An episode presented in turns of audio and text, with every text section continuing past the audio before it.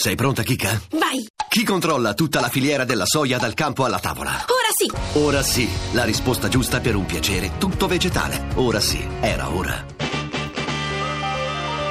RAI GR1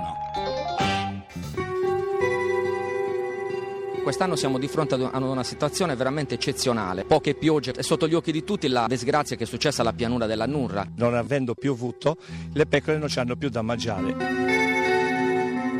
La siccità sta attanagliando i nostri territori, Ombrone, Bisenzio. Farò una serie di sopralluoghi eh, per fotografare i corsi d'acqua vuoti.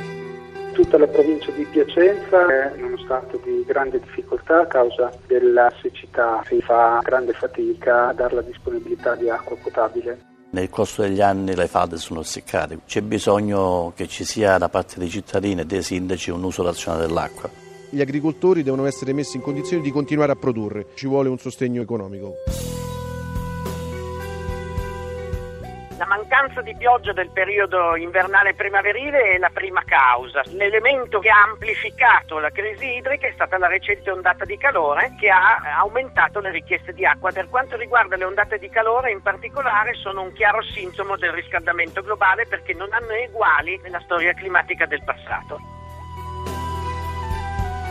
Che qualcosa stesse cambiando lo sapevamo da tempo e non solo per gli allarmi lanciati sistematicamente dagli ambientalisti sulle acque dei mari sempre più calde o sulla presenza di specie tropicali un tempo da noi sconosciute. Ci sono le cosiddette bombe d'acqua dopo settimane, mesi in cui la pioggia non si fa proprio vedere. E poi le ondate di calore, le tempeste, i cicloni, insomma i fenomeni estremi dovuti ai cambiamenti climatici cui accennava il climatologo Luca Mercalli.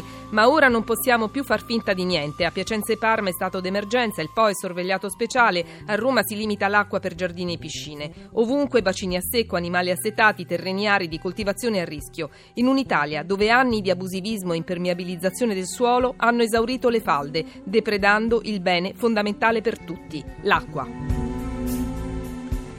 Le altre notizie svolta al Consiglio europeo raggiunto un accordo per una difesa militare comune. Londra intanto apre sulla Brexit residenza e diritti a chi vive nel Regno Unito da cinque anni. Oggi la seconda giornata del summit. La politica di nuovo nella bufera, le nomine in Campidoglio spuntano altre intercettazioni tra Virginia Raggi e il suo ex collaboratore Marra. Sentiremo di cosa si tratta.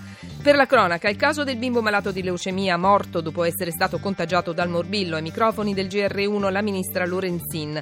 Sentiremo anche i consigli della polizia per le donne vittime di stalking. Ancora tempi di esami di maturità. Tra il serio e il faceto, gli auguri ai giovani maturandi di Carlo Verdone. Infine lo sport con gli europei under 21.